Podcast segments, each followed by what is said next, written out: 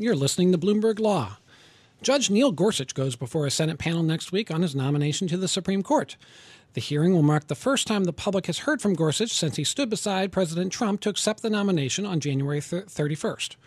Our guest today is one of the senators who will have a chance to ask questions of Gorsuch next week. He is Senator Mike Lee, a Republican from Utah. Senator, thank you for joining us. Thank you. It's good to be with you. So you you've said Judge Gorsuch would make a, a great Supreme Court justice. Democrats said the same thing about Merrick Garland. Both very well respected, great qualifications. Given that Republicans blocked a vote on Merrick Garland, is there any reason a Democrat should support Neil Gorsuch?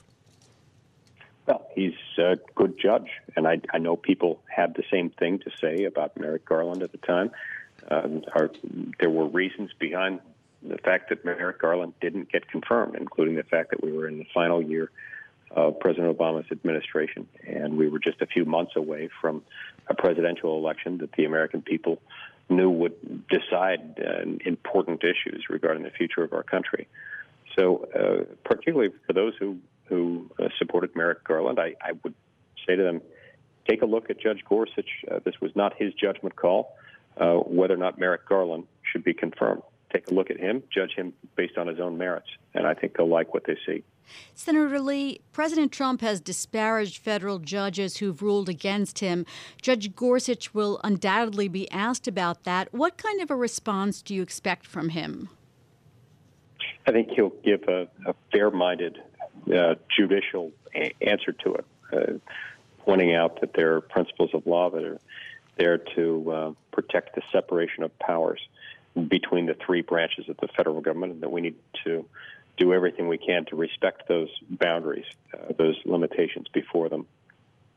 W- would you like to hear him say something uh, in particular there? I mean, you, you come from uh, a family that is very steeped in, in the, the legal profession. Your father was a solicitor general. Your brother's a, a, a, a judge. Do you do you hope to hear him, uh, you know, say that what the president said w- was out of line? Well, look, he's not there to be the president's coach. He's not there to be the president's critic. He's been nominated not for White House press secretary or counselor or advisor to the president, but for the Supreme Court of the United States. I suspect he'll answer questions that are related to his judicial role or to the role of the courts. Uh, but I also suspect he's going to be somewhat reluctant, understandably, to comment on what the president chooses to say in a press conference or in a tweet. Senator Lee, you've said that there'll be no legislating from the bench with Judge Gorsuch. Will you explain what you mean by that? Sure. Uh, judges are in place not to set policy, but to say what the law is.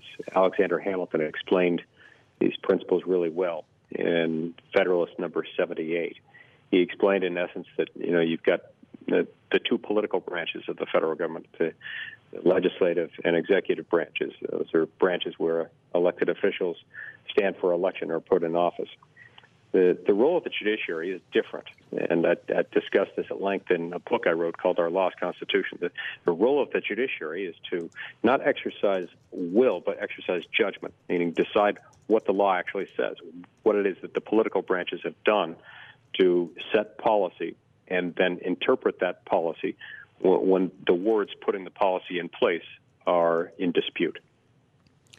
So, Senator, you know, one phrase I used to hear a lot from conservatives and Republicans was judicial restraint, and I don't think I heard you say it there. But you know, when I, you look back at cases like the Obamacare, uh, uh, particularly the first case, uh, you know, the, the, Supreme Court ruling that struck down part of the Voting Rights Act, um, you know, efforts to knock down gun control legislation.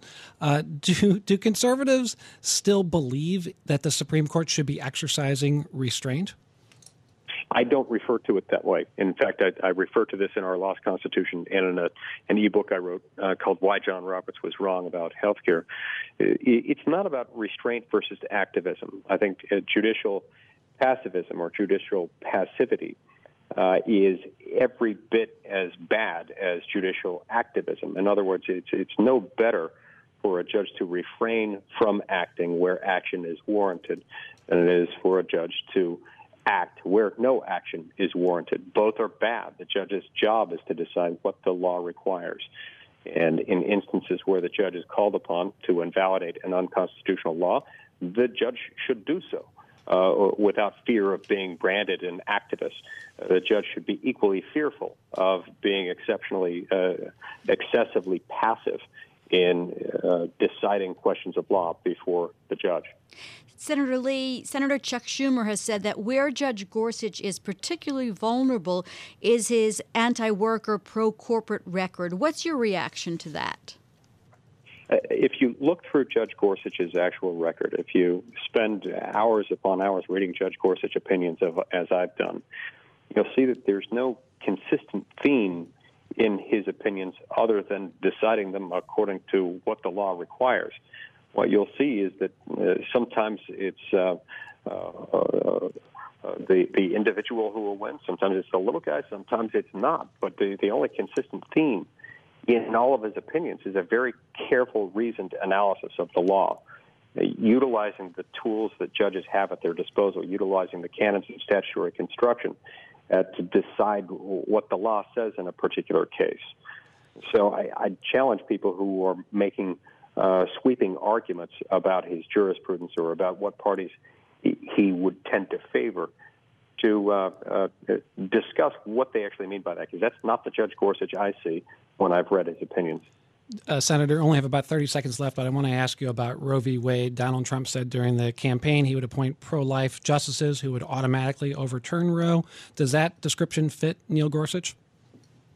Uh, look, every judge um, is going to state his or her case when going through the confirmation process. I'm not going to represent what any judge going through the process would do when put on the bench. Uh, the, the, the point here is not to identify a litmus test, not to identify a set of policies that would be advanced by a judicial nominee, but to identify a jurisprudential approach, one that focuses on the law itself, one that focuses on what the Constitution says rather than what they wish it said. And so. Uh, Senator, I want to thank you very much for joining us on Bloomberg Law, talking about the Neil Gorsuch nomination.